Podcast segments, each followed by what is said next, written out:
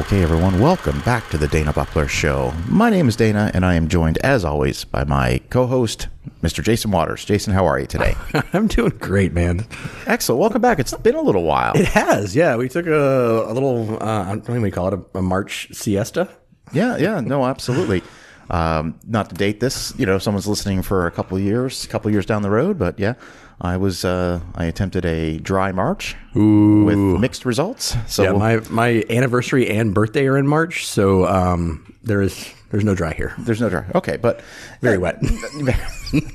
All right. So this is an episode that's been a, a long time in the making. Yeah. If you look at sort of the history of this podcast, I have done a deep dive retrospective into the Terminator franchise, and I've done an episode on the the history of Titanic, and I've done an episode on the history of aliens, and.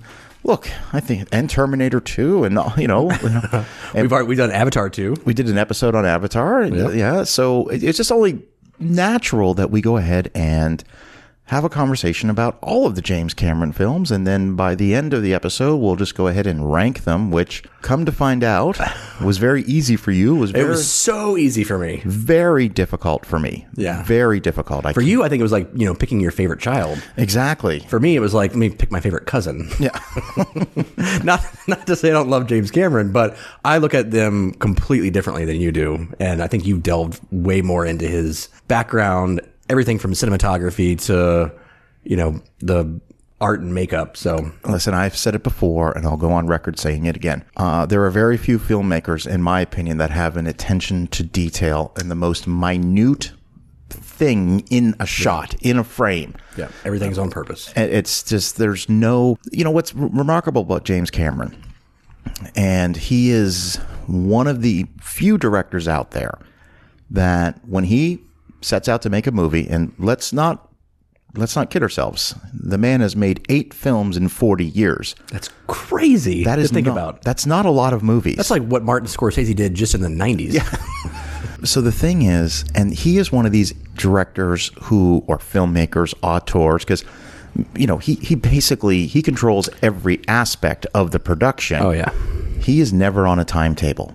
He is never he is never up against the studio saying, "All right, we've already announced the release date. It's this date, and you have to have the project finished by then." He he Well, I think, ter- yeah, when you get into when we start going through his movies, he hits that point where you know you go to Aliens and then to some of his later movies, and you just go, "Oh, don't, yeah, don't, don't put this guy on a leash. Let him off the leash and watch what he can do. Watch how much money he's going to make you." to, to to back up to what I was just saying there, one of the rare instances where the studio did interfere was 20th Century Fox with The Abyss. Yeah. Where he was making this film and and if you don't know the the backstory of sort of what it took to make this film, it was all in typical James Cameron. Everything was done for real. Everything was filmed underwater. Everything and it was a disastrous filming process Yeah. and it, it went way over budget it went way over time and he kept pushing the release date and finally fox that was financing this they literally broke into the editing room and said We're done. you have two options okay you can finish now or you can go stand in front of an audience and explain the movie Oh, jeez. Four times a day in 1200 cinemas and from that point on he made it a point to uh, always have complete creative Yeah. control i mean the, Don't well, tell me what the final cut is. I will tell you. Exactly. Exactly. So, well, you know, we're going to rank the films, but I think what we're going to do is just have a, uh, a general conversation about the the eight movies. We'd be remiss if we didn't say that technically, The Terminator isn't his first movie. I mean, Piranhas 2? Piranha 2 The Well- Spawning. So he was hired to, he came on board. They fired the original director. He came on board. He did like, you know, if, if the stories are to be believed, anywhere from five to 10 days of shooting. And then he was promptly fired. Yes. And they cut the movie and he fought like tooth and nail to have his name taken off of Oh, the no. picture, but they they- Forever. They, put it on there. A little brief backstory on James Cameron, uh, originally from Canada, moved to Los Angeles. your people. Yeah, right. yeah, it's a good Canadian kid. So moved to moves to Los Angeles. Is married at the time. I think he's been married five times, Mm-hmm. but He's married. He's working as a truck driver, as a delivery man. He's just doing every job you know he can find. Right. He goes to the movies in 1977, sees Star Wars, and right then and there says, "Okay, I have found my I calling. I know what I want to do." Yeah. But he was broke, and he couldn't afford to go to film school. So what does he do? He goes to the USC library. The USC is known having one of the top film schools in the world. He goes to the USC library day after day and photocopies every textbook on the subject. Uh, the, every What a badass, Yeah. yeah. yeah, So basically, he That's one cent a copy. he photocopied every single book that was required in the USC Film School program and taught himself a lot of the the you know the mechanics of making a movie and then got a job working for New World Pictures which was Roger Corman's studio Yeah. as a lonely production assistant Anything. anything Anything, painting. everything. Yeah. he had a little bit of experience with carpentry, so he was helping build sets. And one day they were doing a scene for a movie where, you know, not to get graphic here, but they, they were the scene where it was like a severed hand with maggots on it. And they used real maggots, but they couldn't get the maggots to move. So he rigs up this electrical wire and shocks them and gets them to move. Like, and, and it just happened to be the day that Corman was visiting the set. Like, who is this guy? Who is this guy? Maggot Master. so he you know he he doesn't have like that conventional Yeah. you know George Lucas I went to USC film school you know here's my here's my student film thesis and on the strength of that let me see what I can do he he literally you know self-taught himself Yeah. and he learned every position from a gaffer to a best boy to a DP Kama Sutra of the film industry. literally every single position not Yeah. only did he learn it but he mastered it Yeah. for good or for bad, it just means that when he is on set, he knows the job better than anyone else on set. So he demands perfection. And again, for good or for bad, I mean, there, I've heard stories from people that have worked on his Well, sets for good or for bad, yeah. There's a there's the way to treat people. The I, I'm like, going let's- about to bring Harvey into it, but Yeah. there's there's a way to treat people to get the result you want, and there's a way to get the result you want by showing people how to lead, and I think that's what he does. Yeah, yeah. So, you know, we're not going to dive too deep into his into his psyche. his reputation on the set, but let's just say he is a perfectionist. Yes. and and I think that rather translates As well. are most geniuses. I mean, you don't. No one wants to accept mediocrity. No, so no, and if then- you know what you want, you get what you want. And when we get to our ranking, I want to make sure it's crystal clear. all right. At least for me, I don't find a bad James Cameron movie on my list. I think they're all exceptional. So I think some are more exceptional than others. Yeah. But I think they all fall into what could be described as masterpiece category. I mean, when you're yeah, when you're talking about like you know, uh, just to bring someone else into it, Quentin Tarantino, who's getting ready to do his tenth and possibly final film. right? I mean, you've got eight from James Cameron. So people who focus on the craft and not on the money aspect of it, like make a great movie and the money will come, and that's what they understand. Absolutely. So let's start with 1984's The Terminator. You don't want to do Piranhas too? I don't. I've got tomato Rotten Tomatoes numbers on it. All right, you know what? For the sake of this conversation, because we're doing Rotten Tomato Wait, numbers don't on look, these don't look, films. don't look. Okay, I'm gonna. I have no idea what the box office was on Piranha 2. I don't even know if it, got- I don't don't even even know, have a I don't even know if it had a theatrical release because again, this is like way before home video was even a thing. Uh, I, I'm going to say zero, Pretty close. two percent. Re- review uh, critics were five percent. 5%. Audience doubled that, more than doubled that at eleven percent. Eleven percent. All right. But we're not going to tag him with that one. All right. Fun fact: I've never seen the film. Neither have I. I, I, I like the first Piranha. I think it's a good tongue Yeah. tongue in cheek Joe, Joe Joe Dante directed film, but it's not. Uh, Yeah. I've never been interested. Now, The Terminator comes out in 1984. So, a couple things to keep a note here. A couple things of note when when you're talking about the uh, the Terminator 1984. Cameron is clearly an unproven director. This is his first film. It's written and directed by him. Uh, it's produced by his then wife Gale Anne Hurd, and it stars a up and coming. You know, this is Arnold Schwarzenegger before. This is the movie they made Arnold Schwarzenegger a star. Now he had been in Conan the Barbarian, Yes. and Hercules of New York. And he was most famous for, you know, winning the Mr. Olympia six times and, you know, you know, he was a famous bodybuilder. He was Bigger than ever, right? Yeah, yeah, but this this was the first this was his first big breakout movie. I mean, Conan was good, but you know, I mean, it wasn't it didn't appeal to the masses the way this film did. Interesting footnote. The uh, the first person that James Cameron had in mind to play the Terminator was actually O.J. Simpson, and Whoa. it was decided that O.J. Simpson was just too nice of a guy that audiences wouldn't buy that. So that's a fun fact about the Terminator. That is revisionist history right there. All right. Yeah, and then uh, Lance Henriksen was also auditioned, and it looked like Who he- was in Piranhas too? Yeah, he was in Piranha too, and he was also he's you know he's in Aliens. He's in Aliens, you yeah. know, and the Terminator. Yeah. and this film. Without getting into this, like where does this rank on your list? Because we're going to talk about that towards the end of the episode. I will say that I did not actually didn't see term the original Terminator until after Terminator Two had come out. Oh, really? Yeah, because I mean, let's see, Wow. let's see, let's see. Terminator comes out in 1984. I'm six years old. God, Yeah. my parents aren't going to let me watch that movie. Um, you know, and then you know, it was I didn't have access to a lot of these films in the in the 80s when I was a child. My dad took my brother and I to see Terminator 2 in the theaters, first R-rated film I ever got a chance to see. And then shortly after that, uh, the double box set VHS box set of Terminator Terminator 2 came out, and that was given to me as a, as a present for. Christmas. And so that was actually the first time I saw the Terminator. And I, remember, go ahead, I'm sorry. No, I, I just remember like this. The one great thing about my parents is um, a lot of the times we would go into the. There was a. This is bef- I don't know, it was before Blockbuster. There was a little tiny video store in Courtney Plaza.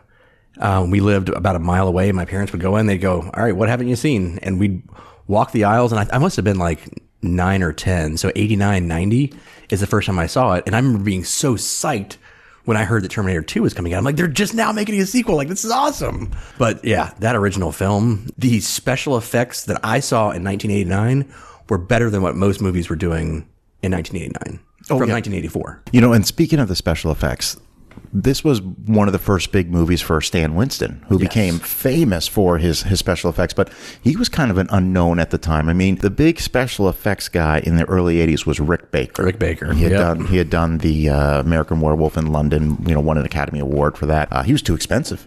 Really? Oh yeah, they, they were working with a six million dollar budget here, so he, he was too expensive, and so they went with Stan Winston. Kind of came up through that same the same ranks as Cameron, and they Yeah. knew each other. Um, and then of course he would go on to. I mean, my God, I mean, become the most famous special effects guy of all time. Now, here's an interesting thing about the first Terminator. I mentioned I didn't see it until after Terminator 2 came out. I remember as like a 12 year old watching or 13 year old watching the first Terminator, and after you see Terminator 2 first, You're like, come on. like I'll, I'll be the first one. I was a little underwhelmed at the time. Really? I was like, I mean, it was good. I mean, I it was Yeah, good, yeah. but but my 13 year old brain didn't have the capacity think- to understand how revolutionary not only the effects but the story was. I Well, mean, it- and it's got to be difficult to see Arnold as the hero and then the villain. right? I mean, that's got to be jarring. Yeah, and plus his hair wasn't as good as it was in Terminator 2. Uh, but now looking back on it, like Terminator is a, I can say that I easily watch both of those movies at least once a year. Oh, yeah. yeah. I got, Oh, I, I'll sure. I'll do a one two, or I'll just if the mood hits me right because I own them. I own Yeah. both the digital and physical copies of them. I would love to do the Terminator for dinner and a movie. I just don't Oh, know if I would yeah. get the crowd for that, but I would love that. Look, it was really ahead of its time. It was a great story too. Yeah, it like wa- it was one of those stories that like how how has no one no one come up with this yet? Yeah, no Like, one. Science fiction, but drama and action all in one. I mean, it's just an excellent combination. So what's interesting about the Terminator is they they cast Arnold. You know, Cameron meets with uh, with Arnold a couple times, and they they agree to do the picture. So Dino De Laurentiis, who is the producer of the Conan movies, Yeah. he had a contract with Arnold where at any point he could exercise the contract to go ahead and do a sequel to Conan. So when De Laurentiis found out that Arnold had signed on to do this science fiction, you know, oh. action movie, he exercised the clause in that contract. And, and like a month before they were supposed to start production on the Terminator, all of a sudden Arnold had to come to Cameron and say, I, I, I Sorry, can't, I. I, I have to go do this movie. So you know, for like six months, the the production is shut down where Arnold's off filming Conan the Destroyer, Conan The Destroyer. and Cameron you know, does some, you know, writing for hire gigs, you know, and he actually, a lot of people don't know this, wrote the original screenplay for Rambo First Blood Part 2. Part two. Yeah. Which Stallone came in and took a hatchet to it. But when you watch the credits for Rambo First Blood Part 2, there is a written by James Cameron in the credits. I haven't seen that one. In, story. I have not seen that one in so long, but it was so good. Rambo First Blood I Part 2? love Rambo First Blood Part You know two. what? I think if you watch it again, you're going to find that it's it's real. Like the last thirty minutes of the movie are good. so here's what I'll tell you. I hated when I was a kid. I hated Rambo. But First Blood, the Yeah, the First original Blood. one, The original one. Hated it. Love it now. oh, it's a masterpiece. when I was also a kid, I hated Part Two, and I love that now. See, I we just did uh, a couple years ago. Mike Scott and I we did the entire Rambo Oh, really? franchise. Like so, Oh yeah, I watch that And listen to that. I I'm rewatching Rambo First Blood Part Two, and I'm like, there's not much going on in this movie. Like he, there's an exciting thing where he lands and you know he jumps out of the airplane, he gets hung up, and he has to cut all his cool gear off, and it's just him and his knife and his bow and arrow, and then like nothing happens for like an hour. All right, nothing, and then it just becomes like this exercise in you know never running out of ammo. Anyway, so So good. About Another thing he does is he meets with uh, some producers at 20th Century Fox, and he's he's just trying to pitch himself on. Do you have any writing assignments? And one of the guys said, "Well, you know, we're, we're thinking about a sequel to Ridley Scott's Alien." And Cameron said, "You, you, you got to give me an opportunity to, to to make it, you know, take a pass pass at this." And I was like, "Yeah, whatever," because again, sequels are not huge. They're, sequels are always considered to be a lesser product, but you know, and the, the, these guys were like, "Yeah, go, yeah, go ahead, just give it a shot." So he he writes like a like a thirty page treatment for the story comes back and famously again if the rumors are to be believed on a dry erase board he writes alien and then puts an S to call it aliens and makes the S a dollar sign. And they they agree to let him write and direct the movie. That's so amazing. So but again, none of this happens if Dino De Laurentiis doesn't exercise that clause in the contract to have Arnold do Conan. That's insane. So he makes Terminator. Now the the guys at Fox were going to wait and see the response to Terminator before they gave him the okay to do the directing, and then the Terminator comes out, makes you know seventy five million against a six million dollar budget, and becomes this you know phenomenon. Oh, yeah. and you know I mean I, I I've never actually looked it up, but the Rotten Tomatoes on the Terminator would be what? Um, want to? Would you like to guess? Uh, okay, so for critics, critics. Mm, that's interesting because I do know I did watch Siskel and Ebert review this movie, um, and they both gave it thumbs up. So, but again, critics back then were very. If it wasn't standoffish with the action yeah, sci-fi action, so I'm going to say, and this is seventy percent. one hundred percent. Come on, No, come on, come on. hundred percent. It is hundred percent guaranteed fresh. Um, now the uh, audience score on it, which you would think would be close, it's not that far off. Ninety percent, It's eighty nine percent. but still okay. But still, I mean, that's universal acclaim by critics and audiences. Can you just like we're both too young to remember, but could you imagine seeing that movie in 1984? oh my in the theater? gosh! It's like it, it must have been what it was like to see Star Wars in the seventies and just go, Yeah. "What the Yeah. hell did you just do?" I mean, we got to experience some stuff like that in the 90s, but my goodness, like, well, I guess we both got to experience Terminator 2 in the theater, Yeah. which was awesome. So, the Terminator's a big success. The guys over at Fox, the producers at uh, Brandywine Productions, I remember this from my Aliens retrospective episode. They give him the okay. He goes over to Pinewood Studios, begins production on Aliens. We talked about this a little bit in Yeah. our sequels. Yeah. So so Aliens, uh, the sequel to the 1979 hit film by Ridley Scott, which I will contend is still a incredible movie. And Cameron's going to take this in a completely different direction. He's going to do bigger, bigger, bigger. and scarier, more intense, more thriller. For those who haven't seen the first Alien, not only is it singular, but there's literally just one alien. yeah, that's pretty there's much it. one xenomorph in that movie, and it's really like I remember kind of the the the, the tagline on the posters was or the critic reviews it's Jaws in space. Yeah. and that's literally what it is. It's Jaws in space. Well, aliens, it's not one, it's not two, it's hundreds, if not thousands of the aliens. critters in space. And this is the first movie where I think Cameron really nails the the characters. Every single character in this movie is interesting and is kind of stands on their own. You you want to spend you want to get to you want to know a little bit about each one of these characters. And uh, his one of, one or two of his five wives may disagree, but he is one of the biggest proponents of strong female characters in cinema. Find me a movie that he's made that does not have a strong female lead that is just going with it. I mean, I mean, spoilers for the Terminator, but if you haven't seen the movie, oh, I don't know why you're listening to this. Um, but if you haven't seen the Terminator, Linda Hamilton plays Sarah Connor, and Michael Biehn plays Kyle Reese, who's been sent back to you know protect her from this Terminator played by Arnold. And at the end, she saves the day. she saves the day. And I mean, throughout every single one of his movies, I mean, it's just, you know, spoiler alert for Titanic, but only one person makes it on that door. Yeah. What's interesting about Aliens is, you know, the only surviving character from Alien was Sigourney Weaver's Sigourney Weaver's character Ripley, and Cameron had wrote the script around her. You know, you know, she's been in cryo sleep for 57 years, and she is, you know, kind of her hand is forced to return back to the planet. Yeah, what does she do? Ah, I'll go back. Yeah. which has been colonized now. Yeah. But what was interesting is that Sigourney Weaver initially passed on the opportunity to do aliens because she was she is to this day very anti-gun. Hmm.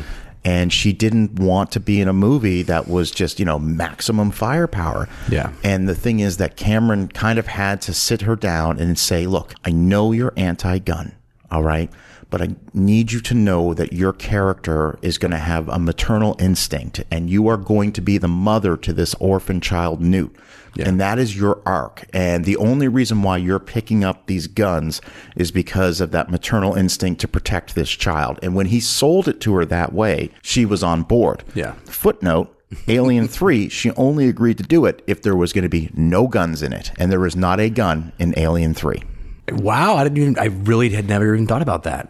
So, That's insane. so with Aliens, Cameron is in Pinewood Studios working. Now, Pinewood, for those who don't know, Pinewood Studios is this gargantuan lot outside of London. Yep. Okay, and this is where they film everything. This is this is back in the day. This is long before green screens and you would actually build sets mm-hmm. inside this this massive this behemoth place. And you know, it's all union work there. Mm-hmm. All right. So all the guys that work there, you know, they're all in the unions. All right. And I'm not knocking them. This is just, but that's just the way it is. And these unions have really strict rules. And the rules are you work for so many hours, then you take a break, and then there's this, and then you get another break, we and there's tea, There's and- afternoon tea, and there's biscuits. Yeah, there's tea, There's biscuit. second breakfast. and and Cameron, who, you know, he's coming off this success with the Terminator, which really didn't play that well in London. So most of these guys didn't even know who he was. Yeah. and they he battled with them relentlessly. Like he, like they'd be in the middle of a shot and be like, "All right, all right, you know what? This is it. You know what? We're gonna do this one more time." And then like he turned around and the and like all the lighting guys were gone. He's like, "Where where the fuck is everyone?" well, it's tea time. It's, it's high tea. It's high tea. Is it?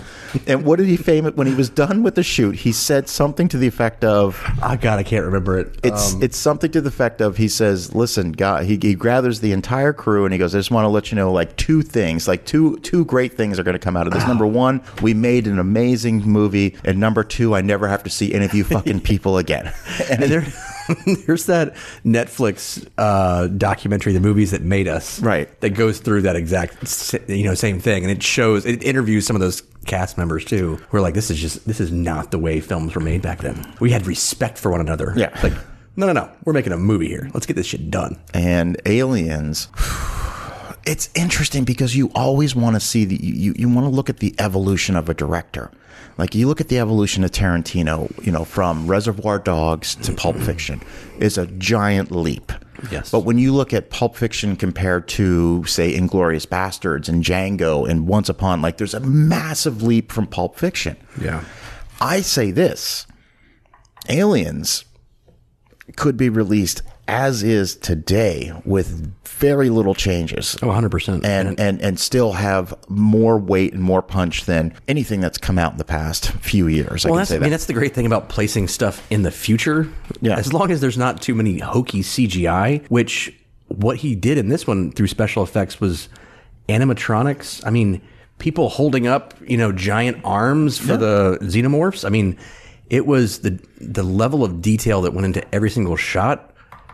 He wasn't gonna he wasn't gonna compromise the finished effect for either cost or time to get it done. and he didn't do anything that wasn't like like so many movies back then that would show the future everything's so pristine Right, and yeah. clean. You know his future was gritty and things looked living. These were space marines. Everything was kind of still run down and you know. everything's run by a corporation. you know, like like the ships they're you know they're worn out in places and everything like that. And you know he got some of the stuff right like the the video monitoring calls. Like that that was something he nailed but he didn't try to it wasn't a back to the future part 2 type thing. Right. you know I think he subscribed to the theory of certain things will never change no matter how much time goes by you know we're, we're things will become more convenient but there are like we still sit in chairs that have been invented thousands of years ago you know we're not sitting on hover pads Right. you know like like so i think he had the foresight to to realize that you know the future is it's there's going to be advancements but a lot of things are going to say like these guys still still, need have- clothes. they still need clothes they still have lockers you know like it's you know Yeah. and they're still eating cornbread in, so I can't remember the first time I saw Aliens, but I can tell you the last time I saw it about a month ago. about a month ago, I was gonna say the same thing. I I watch it a couple of times a year. It's Um, it's I, I just think I'm so captivated by the film and its characters that even the extended cut, which is like 20 minutes longer, I I'm never bored by this movie.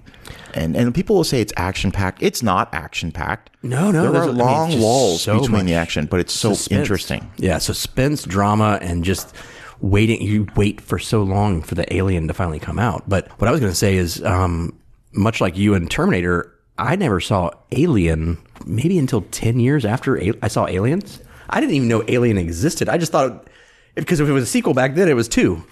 I saw Aliens, and I was like, this is fantastic. I'll tell you, this is a funny story. Uh, just you just invoked a memory that that I haven't thought of for a while. Because you know what, I have to say, I'm I agree with you because I saw Aliens. I remember this was a rental. My sister had rented this. This would have been like '87, a year after the movie came out. I didn't sleep for days. And I was like, it was during the summertime, and my parents were at work, and I've got my two older sisters and my brother, we're all at home, and and they're letting us watch this movie on VHS, and it was freaking me out. And, and when Alien Three came out, I think that was like '92.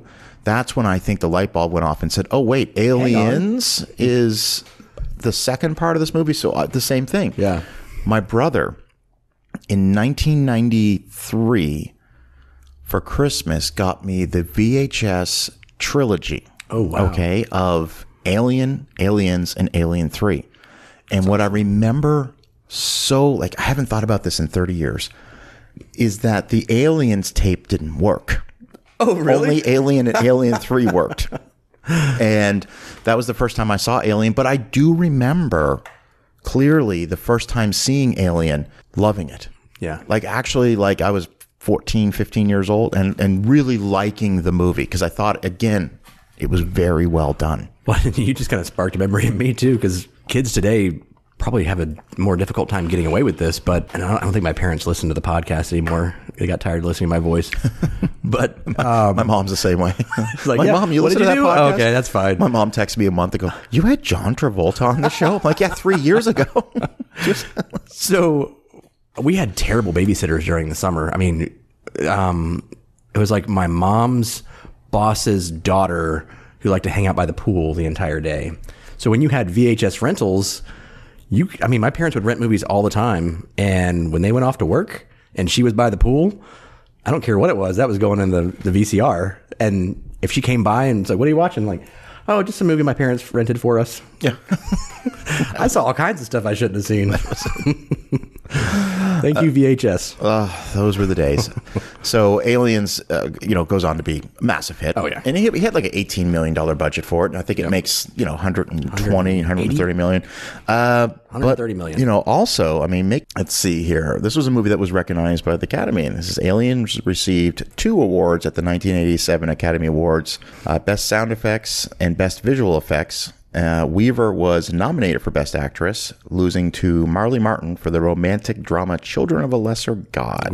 But like, again, like a uh, a pattern that will continue, at least when it comes to the technical side of Academy Awards, will be James Cameron. Of course, not this year because you know how, how can you do? You know, he was. What do they get? Best. They, they, they won one award. Was it was it sound editing? Something like that. Something crazy. How, it didn't get best visual effects. or maybe it did get best visual I'll effects. I don't have to look that have to up, look that up. Man, and he boy. Well, I, I, don't, I wouldn't say he boycotted it, but the fact that he didn't show up, I was like, you Well, Tom didn't show up either. didn't show and up either. Tom was nominated for Best Picture because he was a producer on the movie. So, a, as a producer, you would have been able to get up there and accept the award. But he knew. But he knew, and he didn't go to the Golden Globes either. No, but Cameron did. Cameron did, but man, after two billion dollars to just go, eh. I mean, I, I kind of get it. That's a that's a huge snub. As of recording this episode, tomorrow, Avatar comes out on VOD, on digital release for purchase, with three hours of extended content, or extra extra The bonus original features. Avatar? No, no, Avatar: The Way of Water comes Oh, okay. out tomorrow. After So it's now a six-hour movie. no, no, three hours of bonus features. Okay, I was about to say, I felt like a six-hour. Look, I'm just going to say for the record, I'm I'm buying it. I'm buying it tomorrow. All right. I'm going to own it. Saw it four times in IMAX. So numbers. numbers for Aliens. What do you, you What do you think? Uh, oh, this was a very popular film. I'm going to say 95 percent. Ninety-eight for critics. 98 for critics. Um, although Siskel and Ebert did not like it, the two that were outliers. Um, but the audience score ninety-four. Yeah, I mean, anything to my to me, anything over eighty is generally accepted as a great movie. Yeah. Anything over ninety is just universal acclaim. It's a classic. It becomes a classic. All right, so he's going to take a few years off. He's going to come back with. Well, I guess what I'm going to describe this film as probably the the less the the lesser known James Cameron film. I mean, we we remember when this came out, but this movie doesn't really have the what I think the the lasting impact of certainly not the lasting impact of the Terminator and, and Aliens. yeah. Um, there's one more on the list which I, you know, I'm a huge fan of, which I also think doesn't have a, the lasting impact, and that could be because, it, and it could be because both this movie and True Lies have never had a proper, you know, Blu-ray or high definition, you know, release. Redo, yeah. because they're they're tied up in rights issues. But I'm talking about 1989's The Abyss. And I, I gotta say, this movie suffers from the title. If he had found something else other than the abyss, it just makes you go, eh, what is it? Could be anything. So The Abyss, it didn't have, it, it was not loaded with star power either. No, Okay, at the time, no. At the time, at the time. So you had you had Ed Harris, Mary Elizabeth Mastrantonio, Michael Biehn. I mean, those were the, the big names on it. It's interesting. One of the first story concepts that James Cameron ever came up with, and when he was a teenager, he came up with the idea for this movie. Now. He works with 20th Century Fox on this one. Like I said at the beginning of the episode, you know, he kept delaying this thing. It was supposed to be released in, in July of 89 and it got pushed for a couple more weeks. He was, he was, there are groundbreaking special effects in this film. and I remember before this even came out, that shot of the face coming out of the water Yeah. made it onto TV where, you know, you, you know, Good Morning America, Today Show, we're going, look at what's being done Yeah. in cinema today. Can anyone believe that we can do this? and and it well it really was to say groundbreaking. I mean, it was revolutionary. It's the first proper use of, of CGI. But the thing is, there were other uses of CGI in the movie that were ultimately cut out. And that is because the company hired to do the CGI, you know, there's there's a whole subplot Uh, where the undersea creatures, if you will, are going to destroy the Earth because of humans' thirst for war. Right. And they have these giant tidal waves, and the CGI looked awful on it. And Fox, the first cut of the movie he delivered was like three hours long, and Fox is like, "No way, you got you got to cut this down." And he wasn't happy with the CGI effects, so Yeah. so he cut all of that out. You know, if it had been done properly, we would have been that that face oh in the God. water would have been like, "Oh, that's cool." But look at these massive Watch tidal this. waves that are supposed to be coming up. So the, the movie does make money Yep. worldwide. You know, it Not makes great. ninety million bucks worldwide. But it's it's interesting because other studios found out that James Cameron's next movie was underwater, so they rushed a couple other movies that got theatrical releases the same year Leviathan and Deep Star 6, both of which are not we talked about that on Deja Vu, the. Leviathan. I, I still have never seen that. well, they're not good. they're not great. Uh, so you know, people were like, another underwater like, movie. Okay, let's. What, what else you got? I didn't see The Abyss until maybe 1996, the first time oh, I wow. saw it, and it's I can say arguably it's the it's the Cameron film I've seen the least. Okay. And every time I watch it, I I I'm, I find it interesting, but it doesn't grab me the way the rest of his movies do. Uh-huh. I don't know. I, I, it it hit with me not because of, I mean it's, the CGI was I mean absolutely fantastic. I think this might be Mary Elizabeth Mastrantonio's one of her best movies. Well, she'll tell you it was her worst experience have- ever working on a movie. It may have been, but what he got out of her was I mean just absolutely fantastic. yeah, no, no. I, um, as well as Ed Harris. I mean, not his best movie, but the the acting in this parallels the CGI just for level of intensity and relationship to the medium. The thing about The Abyss, for those who haven't seen it, I'll keep it somewhat spoiler free here, is you know, the movie opens up with a U.S. nuclear submarine. There's an has an accident for certain reasons, not sure why. It, it ends up, you know, destroyed at the bottom of the ocean. And Ed Harris and his crew are are oil drillers, you know, and they're working out this submerged platform on the bottom of the ocean, and they're all believable as roughnecks. Yeah. You know, like that's the thing. Again, Cameron is brilliant at This casting. is not Armageddon. Yeah, yeah, no, this, but, but, and so they're tasked to helping some Navy SEALs. One of them, Michael Biehn, which I will give credit. He gives an amazing performance great, in this film, Yeah. and you, we, the way you start to see him start to just unravel, it gives me anxiety. That might be one of the reasons why I don't revisit this movie so much be because it's claustrophobic. it's so claustrophobic. Yeah. Like, like I'm again. It's not a bad movie. No, it's it's not a. It's I'm not giving it a not recommend. I'm definitely giving it a recommend. But it, I think pacing wise and it, it it's definitely not. I think top tier Cameron. But again, it's still better than seventy percent of all the other movies that came out in that ten year span. It is a locally defined, locally refined and confined movie. It, it is. takes. I mean, it. If you are at all claustrophobic or have issues with going underwater to those kinds of depths, Yeah. There, I will say there is there is a scene where Ed Harris breathes a liquid. Oh, which, God. Which is a real thing.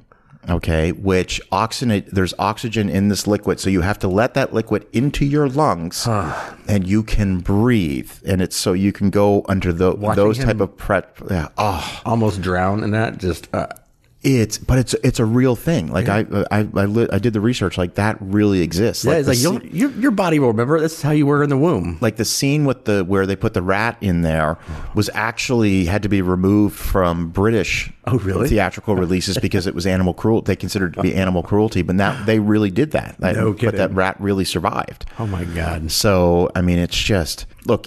If you haven't seen it, it's hundred percent worth a watch. It's definitely we talk about the you know the attention to detail. Everything there's nothing in that movie that doesn't seem believable. By the way, we don't have platforms that far down where people are living, but it's completely believable. Yeah, yeah. Why not? Like when you watch Leviathan and Deep Star Six, you're gonna be like, "Well, that looks like a bunch of There's horse no shit." Google back then where you'd be like, "That's horseshit." Yeah. so curious the numbers on this one because you know, fifty million dollar box office. I mean, 50, 50 million dollar budget.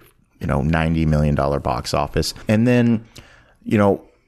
Uh, He signs a like a, a multi year picture deal with Carolco Pictures, like a five hundred million dollar deal, and part of that deal was they gave him the money to finish the effects for The Oh, Abyss. really? So when they did this special edition release on VHS, they added those extra scenes with the with the waves and Oh, everything. wow. And you go on YouTube and watch it; it's really interesting. So Rotten Tomatoes on this one, this is yeah. I'm going to go ahead and say this one's critics 75, 88. 88. Okay, They didn't audiences 65, 83. 83. All right. No, I mean it's it's it has um it has aged well because the CGI that's in this is not something hokey. No, no. And it's still like you were talking about before with um, aliens. Minor tweaks to the computer generated, you know, effects. This could exist today. You could put this movie out today, straight to Netflix, and it would be a hundred million dollar movie. Uh, yeah, yeah, and it would something this like this would go straight to Netflix. Yeah. Wouldn't get a theatrical release. Everything's going to change two years later. There we go. All right. I mentioned this deal he signs with Carolco Pictures. First thing he wants to do is make a sequel to Terminator. I have had some great theatrical experiences in my life. I have had I've been I've been lucky enough as have you to see some amazing movies in the theater Yeah. that were revolutionary that were one of a kind that that changed the game if you will. I've seen these movies in the theater. Nothing will ever come close to being a 13 year old boy seeing an R rated Terminator 2 Judgment Day in August of 1991. One of the great experiences of my life. Yeah. Now, does nostalgia, and people say, well, maybe just being nostalgic. No, no. I, I watch that movie every year. Yeah. It's, It's, it's, It Amazing still holds up. like it is an incredible film and i'm not even talking about the cgi which again revolutionary yeah Yeah, again, I remember. I'm, so for those, I mean, is Entertainment Tonight still around? uh, I, I see it on youtube they do clips on youtube I mean, we we, see, we used to watch Entertainment Tonight while we ate dinner, and I remember for it must have been four to six months just seeing all these CGI effects that they were showing before the movie came out. The promotion that used to happen back then was just it had you it was like your mouth watering to get to the theaters and just I got to see this. i i remember kind of living in that world of well there's no way my mom would have never allowed my brother and I to see this movie. She's and and to her credit, I thank her. You know, I didn't get too desensitized to to violence. Well, that's bullshit. I saw all the movies I wanted to see at other friends' houses.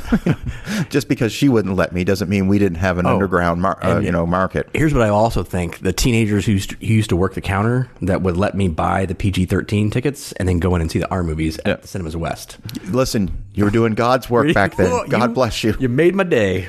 No one kicked me out. I mean, there's really not much that would need to say about Terminator 2. We we've talked about this at length. Uh, it's been it's been one of the movies that's been covered, I think, the most throughout the nine years of this podcast. Oh man. I, I will just say that whether you watch the theatrical or you watch the special edition, uh, either way. I dare you to find a better movie. like it's one of my all-time favorites. Like Yeah. it's it's it's perfect for me. Well, when we did, you know, our top ten sequels that are better than the original, Yeah. and both Aliens and Terminator Two made the list. Right. And I still taking nothing away from Terminator or Alien. Terminator Two is a far superior movie. So the the thing about the thing about Cameron is, look, this is one of the things that I respect, and I respect the hell out of this guy. But one of the things that I respect about him is don't think it's always about the money for him because no, that's he- what's so great. he could have very easily left term, the end of Terminator 2 on a cliffhanger. And it's like, a couple years down the road, we're going to see how this ends. And you know, the people at Carolco Pictures were like, oh, you know, this is you know, we've got nine more of these this to is make. franchise opportunity. And Cameron, there is a complete story between Terminator and Terminator 2. The story is over. Yeah. And honestly, that is the the Terminator that I've seen. Like there there have been multiple movies afterwards. None of them hold a candle to either of these movies. No. It really is like the perfect the perfect sequel. Right. I mean, that's a, that, we said it before. You know, he he makes the movie that needs to be made, knowing that if he does that, the money's going to be there. It doesn't matter what the budget is. I mean, Avatar, Titanic. You know, you push that budget, but you're going to get the results out of it. Now, speaking of budgets, it should be noted that up until the release of this movie, which came out in 1991, the most expensive film ever made came out in 1988. And that was Rambo 3. And that had a $62 million production budget, which, when you watch the movie, to its credit, you know, say what you want about the movie, it hasn't aged well. I was going to say I, I haven't seen Rambo three probably since the '90s. So. Well, let's just say um, he he teams up with the Mujahideen, who will later on go on to do really awful things. and so when I say it hasn't aged well, um, at the end of Rambo three, if you saw it in the theater in 1990 in 1988, at the end it says this movie is dedicated to the brave men of the Mujahideen. Oh, God. Now, when you watch the movie, it says this movie is delica- dedicated to the gallant people of Afghanistan. like they, they completely because there's certain movies just you know when I say it hasn't aged well, it hasn't aged well. That being said, and then he goes he's going to do it in 2008 with Rambo and Burma and Myanmar. Yeah. But you see that 60 million on the screen in Rambo 3. Okay, Yeah. you see it. It's, it's all practical. There's tanks and helicopters and horses and thousands of people. Cameron's gonna just blow that out of the water with you know anywhere from you know 95 to 105 million dollar budget and it was being touted again as the most expensive film ever made but you know what people were not doing and put a pin in this people were not saying this movie is primed to be a disaster That's Look true. at the budget. Yeah. Look at the budget on this thing. There's no way it's going The hype for this movie was, oh, this is going to be incredible. And the trailer, look, Arnold's back. I mean, and by this point, let's talk about Arnold. So, come so between in the seven years between Terminator, Terminator Two, Arnold has become the most bankable movie star in the world, Yep. and he is he very has. He did. I mean, with the exception of maybe Raw Deal, like that run he goes on. Have you ever seen Raw Deal? I don't think I have. So so Raw Deal, he plays. I swear to God, let me tell you, I'm gonna have to look that up because I he plays a small. I can't remember what state it's in. It's somewhere in the smou- south. He plays a small town sheriff of a southern town, like in Georgia or something, who. With his Austrian accent, who has to go, who decide who goes undercover to infiltrate the Chicago mob? Like it's, it's, it's not good. It's I'm adding that to my worst best movies. it's it's it's not good. It's not good. funny. You know, just the fact that he's a small town sheriff in the It's south. like Walking Tall. Uh, but our, I mean, he just goes on this massive run, and you know, he is he gets. Do you know actually what his payment was for this movie?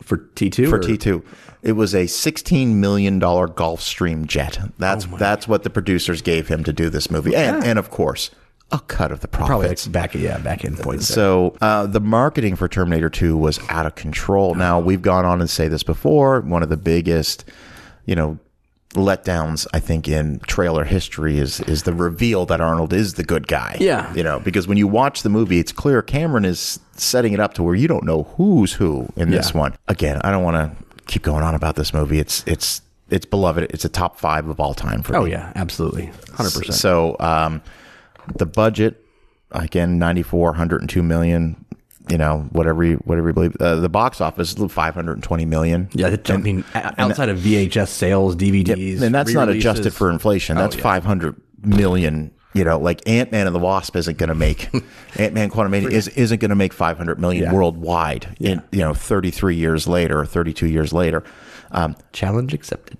massive, massive hit. And again, probably made as much money on rentals and purchases Oh, God, and, yeah. and licensing. And I mean, there, it, this, you, I remember playing the Terminator 2 video games Yeah. in the arcade and the pinball. It, was, everywhere for like a year. cultural phenomenon. I, I'm hard pressed to remember any other movie that came out in 1991. Yeah, that's true. And we're literally getting ready to record the eighth episode of 101 movies from the 1990s. That may have been it. It's like 1991. There was Terminator 2, and that was it. In Yeah. fact, that might have been the only movie that came out in 1991, if I We remember just ready for correctly. We just saw that one over and over again. Um, all right, I'm going to say critics. I mean, come on, 90, 98. Uh, it, you would think so. It's a 92 from critics, Wow. but um, audiences had it at a 95. Okay. So I mean, again, anything over 90 is just above and beyond. Above and beyond. Yep. By this point, we come to 1994. And I'm going to make an argument about the movie that came out in 1994. And then, of course, we're talking about True Lies. I don't want to hold the suspense. I mean, we're talking about Cameron films that have come out in chronological order. True Lies, I saw twice in the theater. And it is a comedy action or action comedy, however you want to define it. I, is it his only comedy? Yeah, I, I think it would be classified. I would cer- certainly I would it's his only- classify it as a comedy more than an action. I, I w- it's definitely a comedy. Yeah. I mean, if we're if we're going to go ahead and go ahead, 100, percent this is a comedy. It's Yeah. it's an action comedy. Anything that co-stars Tom Arnold, eh, it's pretty much a comedy. this was one of the first movies. This was based off of an existing property. This was based off of a, a French movie, you know, La Totale, what it was called, and it was the same premise. You know, a guy moonlights as a as a spy, and his wife Yeah. thinks he's a boring salesman. I remember going into this movie not knowing that it was a comedy. I was 16 when the film came out. I knew within like the first five minutes, like with Tom Arnold, like, oh, this is funny, but you know what?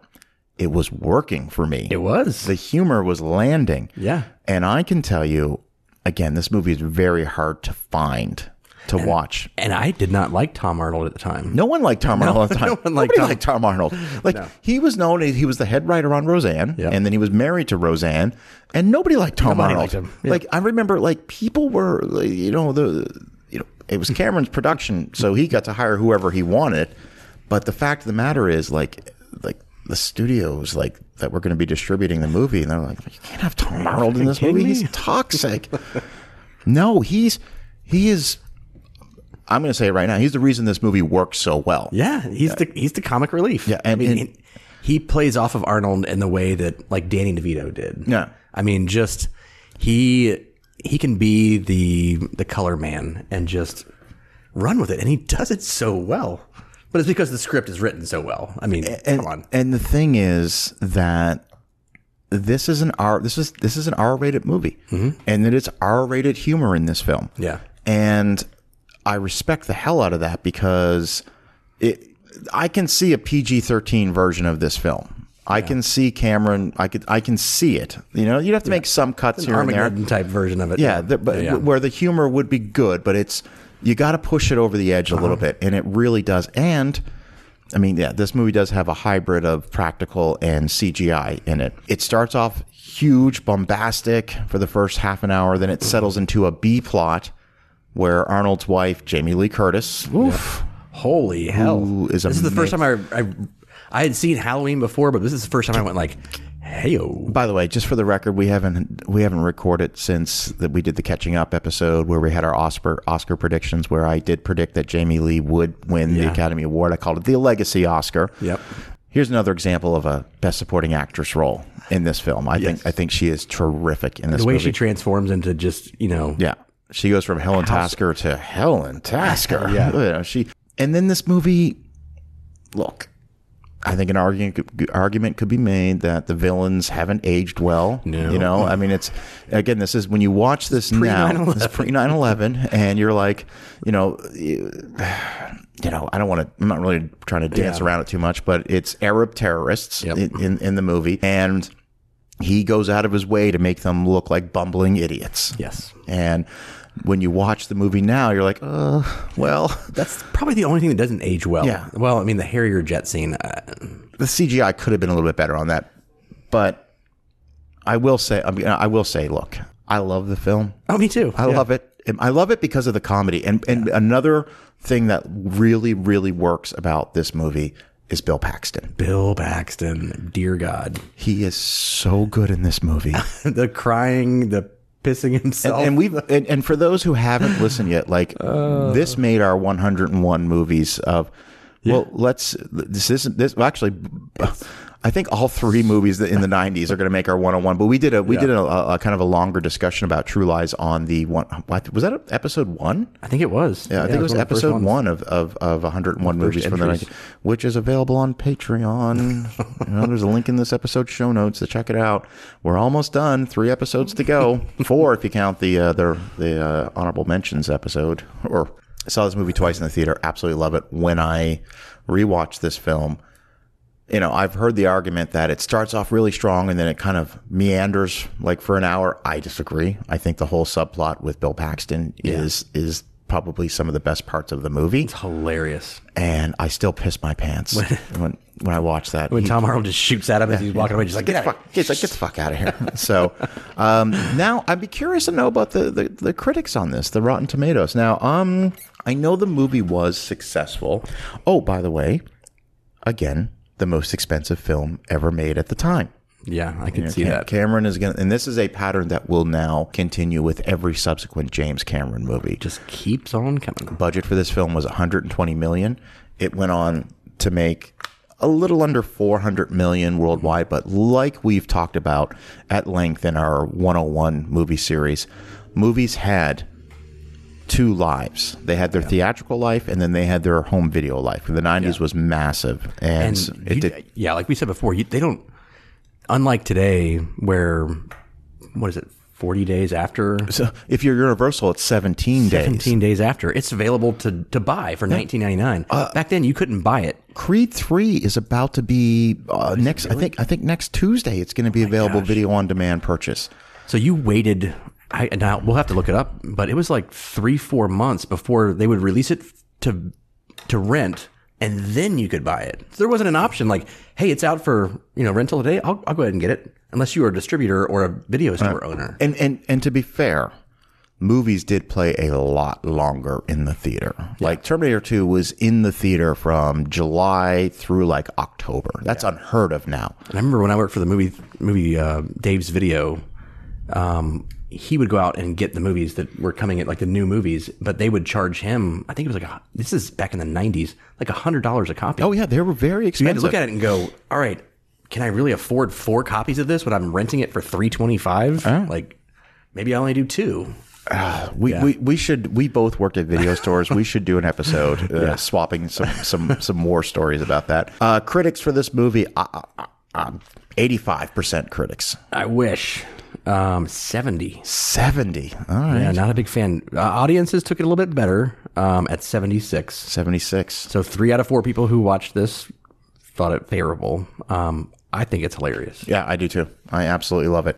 That was True Lies. So, like we talked about, you know, he's going to go through a couple rounds of making the most expensive film ever made, and that's going to bring us to 1997's Titanic. Had If a, you haven't seen it, I mean, there's no spoiler alerts for this one because that movie had a 200 million dollar budget. But do you remember oh. when I talked about how you know it was being reported that Terminator 2 was the most expensive film ever made, and nobody was there wasn't any of these hit pieces out there saying it wasn't that like Waterworld where everyone Yeah, went, oh, you've got to be kidding me. yeah, 95's Waterworld, people were saying that's going to be a disaster. And, you know, I think people willed that into, you know, existence.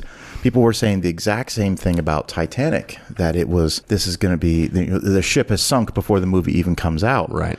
And, well, I don't think they could have been any more wrong. This didn't just be, go on to become the most, uh, the, the highest grossing film of all time. It became the highest grossing film of all time by like a billion dollars. By, by double or tri- triple almost? yeah, like at the time? At the time, it was. I mean, it was plus re releases, plus, I mean, that doesn't even include the DVD, the resales, the insanity. here's the thing about it though like i rewatched this i won't say i watch this one every year but i have seen this probably in its entirety 10 times and uh, it, it's still i'm never bored by this three plus hour movie i am always really i find it fascinating even before the spoiler alert iceberg hits the boat you know like i just find his level of detail Yeah. uh, his authenticity. I mean, it is a movie that tells a fictional narrative inside of a real world event,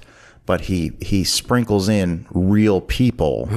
But it, it- the, the the thing that's the magic about this is it would be you could cut a hundred million dollars off of this by just going. We don't need that level of detail. We don't need to know what the grand staircase looked like. We we don't need to know what the you know the the interior seating looked like. We don't need to know what the interior cabins looked like. Like the, no boiler rooms. No, we don't need that. But just cut it out and just focus on the story, and you would have saved a hundred million dollars. But it wouldn't have been the magic that it is. No, I mean the first time you see those gigantic pistons moving up and down. Oh, God. And you're like, whoa! Like first of all, the, the, first thought that goes in your mind is like, this was a hundred years. This is more than a hundred years ago. Like, how did they build this thing? What kind of magic is this? I mean, it, it said in the movie, eleven thousand Irishmen built the ship in Belfast, but still, like, like to, to to wrap your head around. Just to talk about the real Titanic for a moment, like to wrap your head around, like what it took to build that ship. Like, yeah, I can understand why they thought it was unsinkable. Oh yeah, exactly. I mean, it's made of iron. She's made of iron, sir. I assure you, she will sink. uh, everything about the film, from the casting of Leo and Kate, and you know the the the song, Celine Dion's "My Heart Will Go On." Like like that song came out months before the movie came out. Which I will I will say this: if um, you're ever at a bar and they have the touch tunes, go ahead and put that song on because it will piss off everyone in the restaurant, and it's about seven minutes long. It's a it's a banger. Move, song, Not that it's a terrible song, but everyone songs, will go. They took their time back then. you know what I always like to do when I'm out- touching is I always like to put on the full 11 minute version of Meatloaf's "I'll Do Anything for Love." the full on 11 minute Oh, That's version. next. Then That is that is a that watch is a- out, Waffle House. that is a classic classic song. Uh, I saw this in the theater the first time with my sister. I saw it a couple more times in the theater. Everybody saw this in the I saw it with my girlfriend. Like she, I don't want to say drug me to it, but she drugged me to it. The first time, second time, I was like, no, I don't want to go back and watch this. That's. All right, fine, let's go. Let's go. Yeah.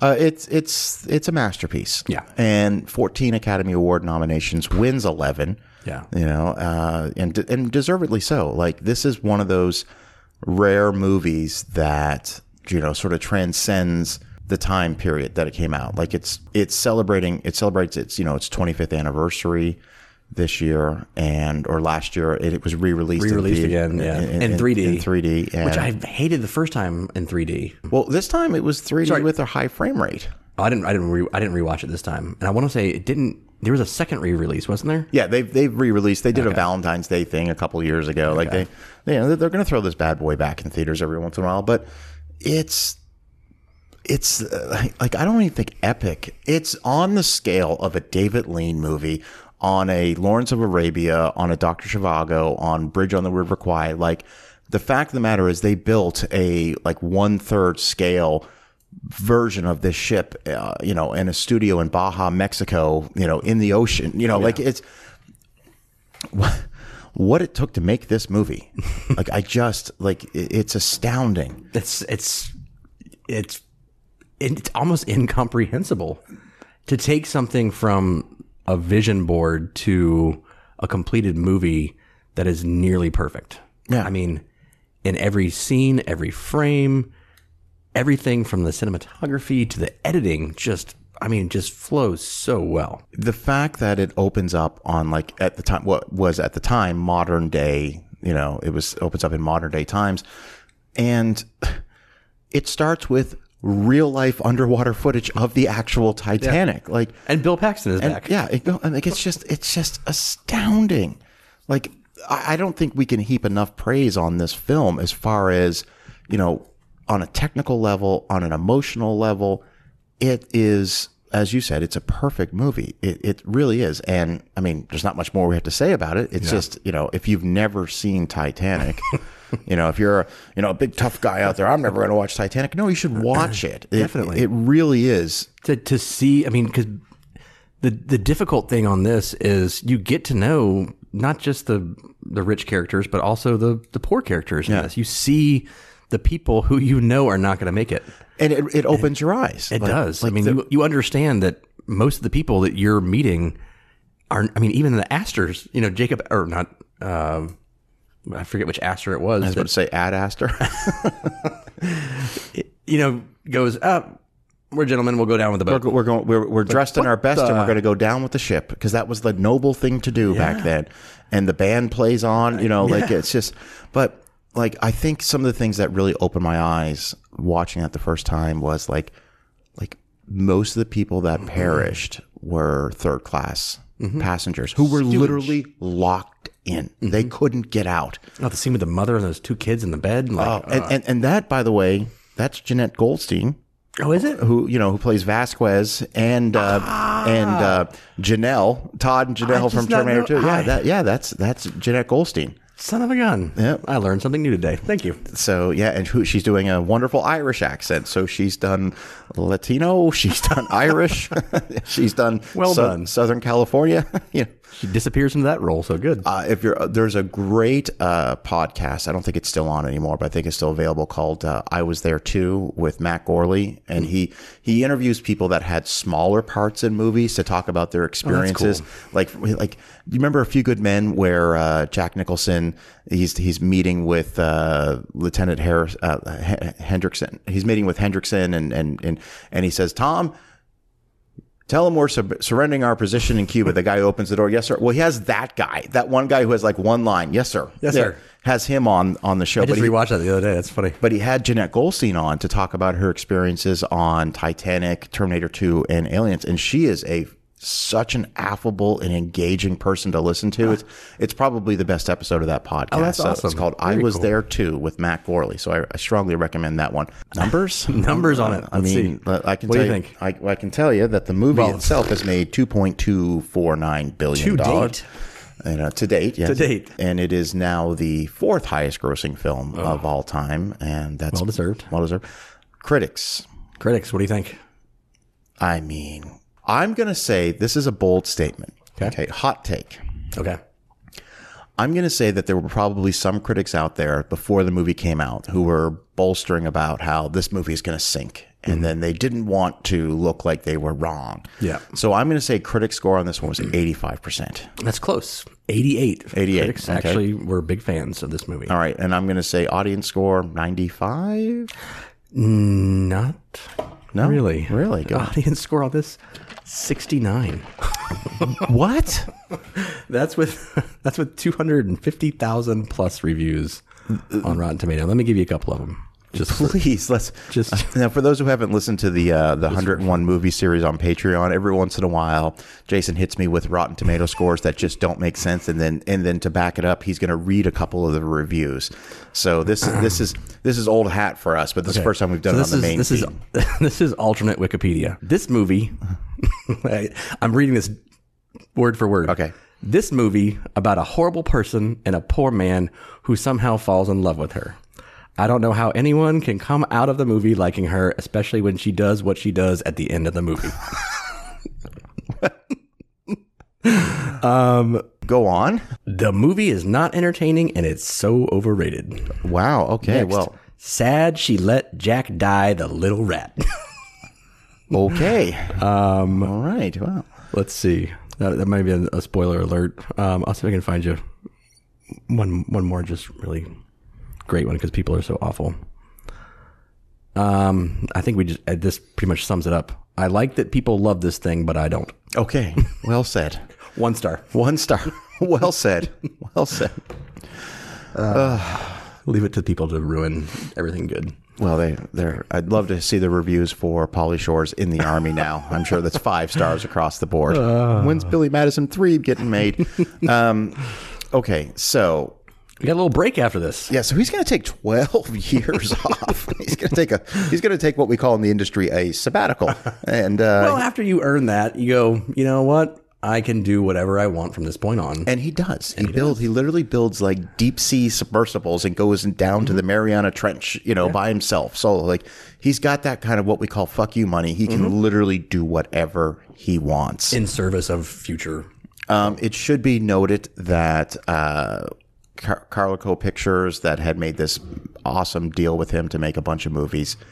Um, what happens there is they, after the success of Terminator 2, they then bankroll Renny Harlin for a movie called Cutthroat Island, which, if you watch the movie now, I think it I think it deserves a reevaluation because I mean it's again it was more than a hundred million dollar budget and it's all practical and they built these big giant pirate ships and some of the practical stunts in that movie um, are amazing. Maybe I, I, I, I haven't. I probably have not seen it since I, I actually saw it in the theater. But it may I don't think I've seen it since then. but it but it bankrupts the company. yeah, And in order in order to get out of bankruptcy, they have to sell some of their assets, and they end up selling the rights of Terminator to somebody else. And James Cameron no longer has the rights to Terminator. Like he, he loses the rights somehow. And he actually the rights I think just reverted back to him last year or something like that. Oh, wow. So in that period between 1997 and 2009, we're going to get two more Terminator films, which he has zero affiliation with. And I gotta say I I'm not. I, I know everybody's hating on T three. oh, well, I'm about to. okay, go ahead. I'm about to. I like that movie. because as much of a life changing experience as Terminator 2 was for me, in July of 2003, I had a Terminator watch party at my house where we watched the first two movies, then went to the midnight release of Terminator 3 Rise of the Machines. Rise of the Machines. And if I could, if I could express to you the polar opposite of the euphoric feeling I felt seeing Terminator 2, that would be my experience seeing Terminator 3 Rise of the Machines. Wow. That's where I stand on that. Okay. Um, I will say the audience score on that is a 46. Okay. Critics not they they weren't that rough. 69. Okay. That's, that's like on par with Titanic. I know. um, I, it wasn't that I loved the movie, but um, I appreciate that movie. When comparing it to the subsequent Terminator sequels, Oh yeah, uh, as far as as far as uh, uh, uh, like the the scale of epic set pieces, it it probably has the better set pieces. I mean, but it it really is like the first hour of Terminator Three is literally redoing the first hour of Terminator. Two, right down to a high freeway chase. Yeah. You know, it's just like what I remember in the movie going, like, we're doing another freeway tra- chase involving trucks. Like, what, what, what? yeah. Um, and then Nick Stahl, for me, unfortunately, just He wasn't your guy? He was not the. Not my John Connor. he, he was not my. He did play it a little too um, scared and I, you know, Yeah. like been in the shadows too long, sort of. and you know, I'm a I like Claire Danes, but I I just felt she she came on like three days before production started because whoever they had hired had for whatever reason dropped out or wasn't asked to to do the thing, and she came on like or something like 24 hours before. So I don't think she had enough time to really do the material the way it was supposed to. Uh, let's just put it this way: not my favorite Claire Danes performance, not my favorite movie. No. not even close. No, but if if, I, if it's ever on, I'm like, I'll watch that over Terminator Salvation any day of the week. or Genesis. You know what? You know, you're gonna say something crazy. About Oh, Genesis? don't do this to me. I, I, I don't hate that movie. I would watch Ge- uh, uh, Genesis. To me, is the one that I'll watch the most of the post Terminator Two movies. Critics score 26. Okay, let me tell you something. Dark Fate, the worst of the lot. Really? You think so? I think it's the worst of the lot.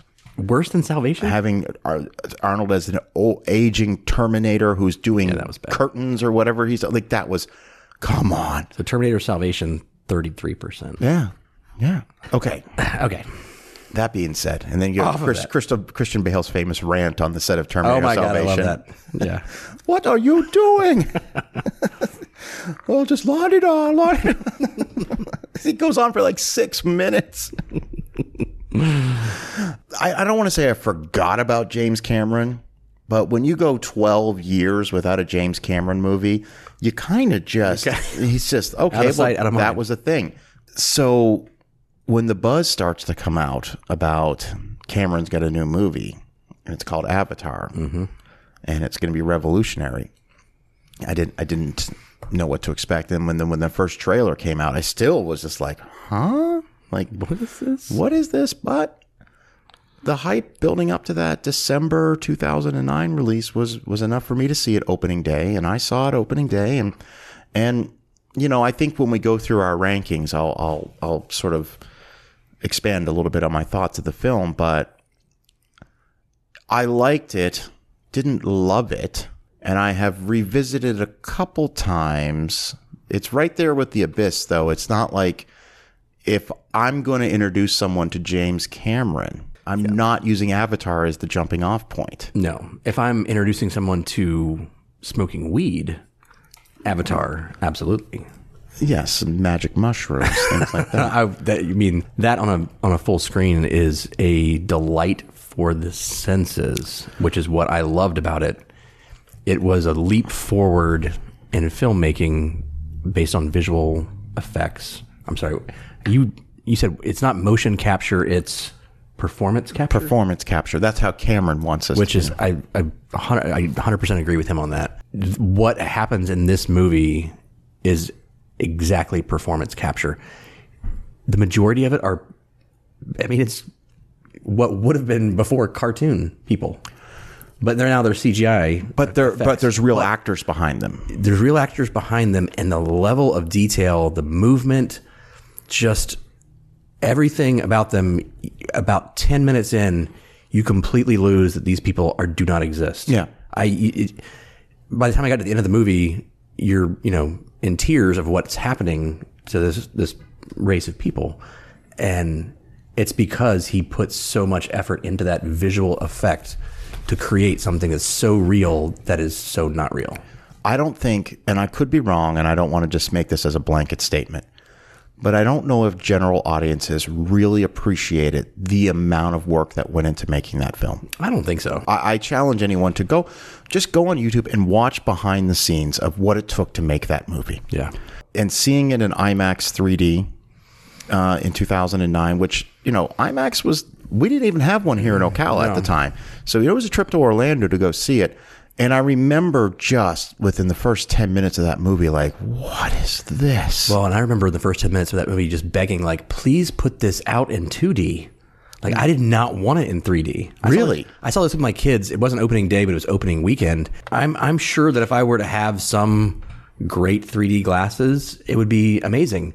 But the 12 cent crappy version they give you at the theater does not give you the effect that, that I think James Cameron wants. So I think these movies should have come with their own glasses with the ticket price. okay, this is a crazy question. Can you buy 3D glasses? I'm sure you can. I mean, I'm not talking about the the red and blue ones. I'm talking about like like ones that- like like actual ones that like comf- ones that are actually comfortable. I, I I'm sh- there's got to be a way. I mean, I had little red marks behind my ears and on the bridge of my Oh my nose God, from yeah. from the IMAX of Avatar: Way of the Water. Yeah. Way of Water. Yeah, No, I mean, I, someone in the comments let us know. yeah, yeah. We, we we would love to know.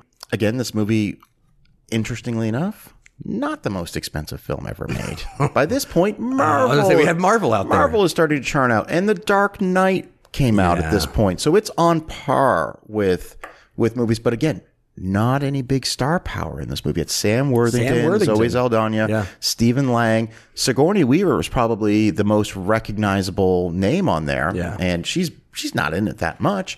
She's got a bigger part in in the way of water. I think, but this by this time had Sam Worthington done Salvation? Same. Okay, Salvation actually came out in May of 2009.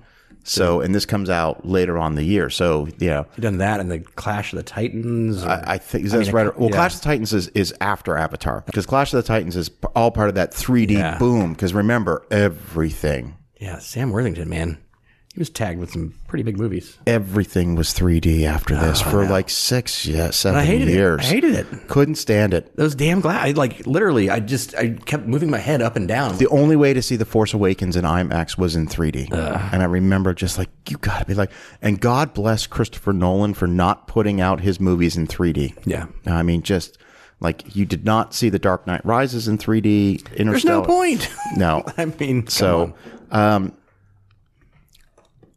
I think it's safe to say this movie did well. Okay. Yeah. Because it eclipsed Titanic to become the highest grossing film of all time. Those numbers were, it's still like, it's number 3 Mm-hmm. Uh, but right now it's, it's 2.9 billion. It's at $3 billion. insane. I mean, that's in, because this was a movie. It was it was like number one at the box office for like 15 weeks straight, and this was opening up against Marvel movies. Yeah. This was this was insane. Well, Like, and I think the thing that made it so appealing was that it wasn't a movie for a specific, you know, 25 to 49, Yeah. like 18 to 29 year olds. It was a movie for everyone. yeah, Kids, you know, dads, grandma, grandpa, like Yeah. There's nothing. There's nothing that's specific to a certain age or range, and it just it, it appeals to everyone. and he's going to do that again. He's going to do that again. uh, critic response. Uh, yeah, I'm going to say critics 82 percent. That's exactly correct. Oh wow, that's that's the first time I've ever gotten something right. it might be Audience scores. Hmm. 88. eighty-two percent again. Wow. Okay. Yeah. Right, The old double double. So you know, eight out of ten people, eight point two out of ten people enjoyed this film. So he's going to take some time off. Okay. A, a few more years, He's going to take a, a few more. but he does. You know, he does some stuff in between. You know, he's to. He, yeah, he does some, you know, producing, you know, things like that. He actually got to work. Like, they actually started filming stuff for the sequel to Avatar in 2017, 2018. You know, obviously, it's the post production that takes a couple of years. Avatar: The Way of Water. Avatar: The Way of Water. Um, obviously, the pandemic uh, delayed the release of this film by a couple of years. Yeah. Um, parts two and three were filmed at the same time, so we are actually on track to have an Avatar three come out in December of 2024. Um, and they Why the loud? If you've already filmed it, I understand post-production. post production, but you got two years, really? Build up that anticipation. Ah. No, don't. Marvel, from 2021 to 2023, Marvel released 17 different Right. things between Dis- Disney Plus and movies. It was just 17. People couldn't get. Build up that anticipation. All right. Everybody saw Avatar: The Way of Water. He wants everyone to see everywhere. Avatar, fire, it. I mean, fire, bad. Whatever it's gonna be. He's got no. I mean, there's no. It's not like he's got a, a electric bill that is coming due that he's going to need a couple billion dollars. It, it it should be it should note and and if you're interested, we're not going to spend too much time talking about Avatar: The Way of Water because you can just go back a, few episodes and Yep. listen to our, our, our feature length review of the film. Uh, just be note, um, it was uh, the highest grossing movie of all time. Budgets uh, estimated budgets are anywhere between 350 and 460 million dollars. How in the world? I would say that $460 million probably take into account that he filmed both movies at the same Right, time. yeah. You know, he pulled a Peter Jackson. yeah, Peter Jackson. Yeah. So, um, as it stands, as of today, it is now so like the highest grossing films of all time. Number one is Avatar. Number two is Endgame. Uh, Avatar: The Way of Water has, has moved into number three. Uh, Avatar is- or Titanic is four, and you know uh, it's just it's just insane. He's got yeah. he's got Then three Throw some Marvel movies out. three of the four highest grossing films of all time. Like that's that's insane. Yeah. All right. Do the critics one more time. I know we did it on the Avatar on the Avatar episode. So, for this one, um, as we kind of mentioned before, critics and the Academy, mm, good but not great. Um, Seventy-six percent critic score, Okay. but audiences right now, this is Rotten Tomatoes with ten thousand verified ratings, have given it a ninety-two percent. Yeah. Okay. And I think based on that episode, you'll you'll remember that I was very very high on this movie. Yeah. Uh, like I said, as of this recording, it comes out tomorrow for digital purchase, and I've got my twenty bucks standing by. I remember, yeah, just being mesmerized by the what was put on the screen. And this is, if it ever comes out for re-release, I mean, I mean hell, it might be even out still right It, now. it, it is. It, by the way, I went to go see, not to date the show, I went to see the fourth John Wick this morning, and? I, I walked by a theater. It was Avatar 3D. It was still mean, playing. give it- Fifteen weeks later. you will not be disappointed. Yes, you needed to set aside three hours, but it's three hours that just it's a it's a visual escapade trademark. So- yes. um, the technological leap from the original Avatar is astounding. and you wouldn't think me. it would be, It's but astounding. When I watched the behind the scenes of The Way of Water, it was like they they have this like mount they wear. They've got all these little dots on their face mm-hmm. for the performance capture. They had one single camera. Now that for Avatar, the second one, they had two cameras, and you see like the like every little muscle twitch in your face is translated to these characters. It's insane. and I, d- I didn't realize this until I I want to say like two weeks ago. I didn't realize Kate was in this. I, I knew she was in the movie. I just couldn't tell you which no character idea. she was. Like they're trying to drown her again. like damn it. There is a scene in the original Avatar where Jake Sully falls off a waterfall, goes underwater. That was not filmed underwater. That was filmed in, they had somebody pretending to be underwater, motion captured that. Yeah. And it doesn't look great. Yeah. So Cameron was like, "N- you- you- we're doing this all underwater. And, and that's insane what he did. So, well, I guess we're ready to go through our, our, our, our list. So we're going to go through, we've already talked about the movie. So Jason, you're number eight. Um, my number eight is Avatar, The original. the original. That is also my number eight. Is it really? Yes. Yes. Okay. Okay. So we both have Avatar as our. I don't even want to say our least favorite James Cameron movie because again, I I love all of these movies. I really do. So that was my number eight. What is your number seven? Uh, the Abyss. That is my number seven. I swear to God, it is. I, I'll show you when we're done. That is my number seven. Okay. All right. So we both have the. We so far. This is where we're gonna diverge. Your number six. Um, Avatar: The Way of Water. Okay. My number six is True Lies. Oh, really? Yeah. Okay. So just to recap, eight for me is Avatar. Eight for Jason is Avatar. We both have The Abyss at seven, and you have The Way of Water at six, and I have True Lies at six. All right. Number five for you. Number five for me is Titanic. My number five is also Titanic. This is getting fun. Okay. All right. All right. Number four for you. Number four for me is True Lies. Okay. Number four for me is Avatar: The Way of Water. Okay. All right. Number three for you. Uh, number three for me is Terminator. That is also my number three. but I, I want everyone to know we have not compared notes whatsoever. Number two for you. Okay, this is going to be interesting because I think we're going to be flip flopped on this one. Okay, this should be interesting. All right, number two for you. Terminator 2. Number two for me is Aliens. And that's my number one. And so my number one is Terminator 2. That's interesting. No, but I think, um, and I, if we were to do this, those were those were my the only things that I had difficulty in putting together, like that one. When we did it on the the top ten sequels, like two best movies of this this guy's career. How do you judge one better than the other? But And, and I just want to, like, again, for the record, like, this was a difficult list for me to put together. I, what do I say? I love all of these movies. Yeah. So I said on social media, we are recording a new episode today. Tell us your favorite James Cameron movie and why, and I'll read the answers on the episode. All right. So, amazing friend of the show, Barry Metcalf. Barry, I hope you are doing well, my friend. He said, This is actually a really tough question for me. What I love about his movies is there are strong female protagonists. And I have to say that Terminator 2 Judgment Day is my favorite. It is the perfect action movie. What else can be said that already hasn't been mentioned about this movie? For me, it's the perfect blend of Sarah Connor's transformation from the first film and the fatherly figure Terminator is for John, as ridiculous as that sounds, he said in parentheses. Two very important emotional elements that are in perfect harmony. Without those, it wouldn't have been as impactful, memorable, or meaningful. It elevated it into a complete, it elevated it into complete perfection. Well said, Barry. Well said. nailed it. All right.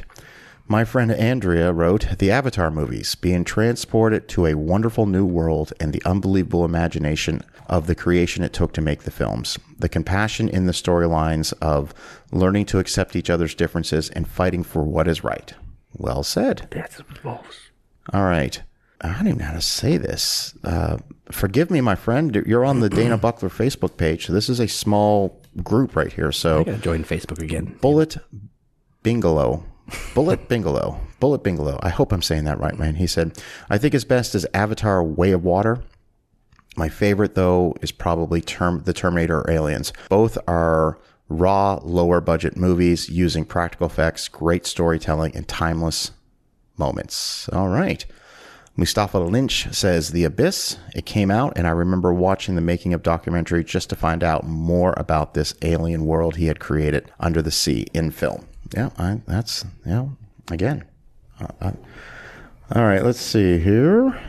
On Twitter, Josh says Avatar was the movie that originally got me super obsessed with movies, but Titanic is just such an iconic and perfect blockbuster top to bottom.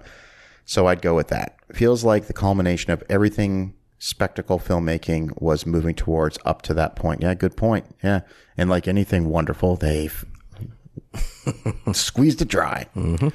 Matthew Constantine said on Twitter, The Terminator, it's raw, tight, and succinct. It gets the job done and leaves you feeling satisfied. Traits his films would show less and less as time went on. Oh, I, I was gonna say that's what she said, but okay. Uh, the cultural pages said it's certainly the abyss. I think for the groundbreaking, groundbreaking special effects, the emotional stakes, and those cool helmets that filled up with breathable liquid. The Derek Duvall show said the Terminator and Terminator 2, they are one film to me. Sam said T2 unmatched. It got everything. Awesome soundtrack. Sarah Connor is a complete and total badass. Whole movie is perfect. I'm not going to disagree with you there, buddy. It's my favorite. It's my number one. Rolando Morales said Aliens is a masterpiece in my book. I remember watching it in the theater on opening weekend. I'm jealous. It was a thrill ride of a film with plenty of action, suspense, humor, and a touch of heart with Ripley and Newt. I can watch it over and over and never tire of it. That's true. Uh, Graham said Aliens and Terminator 2. Uh, Michael Ordona, he just put a picture of The Abyss. All right, awesome, perfect, Very cool. All right, that's our little uh, little little chat about James Cameron movies. Very cool. Awesome. Love awesome. guy. So, um, before we wrap up, just want to remind everybody that we do have a Patreon exclusive series 101 movies from the 1990s that you need to watch. Uh, as a matter of fact, as soon as we're done recording this episode, we are going to lay down episode eight. Man. So, um, 16 hours. Yeah. 16 hours of the 90s films. 16 hours on our way to 22 total. So, uh, Jason, as always, thank you so much. Appreciate it. And my name is Dana Buckler, and thank you so much for listening.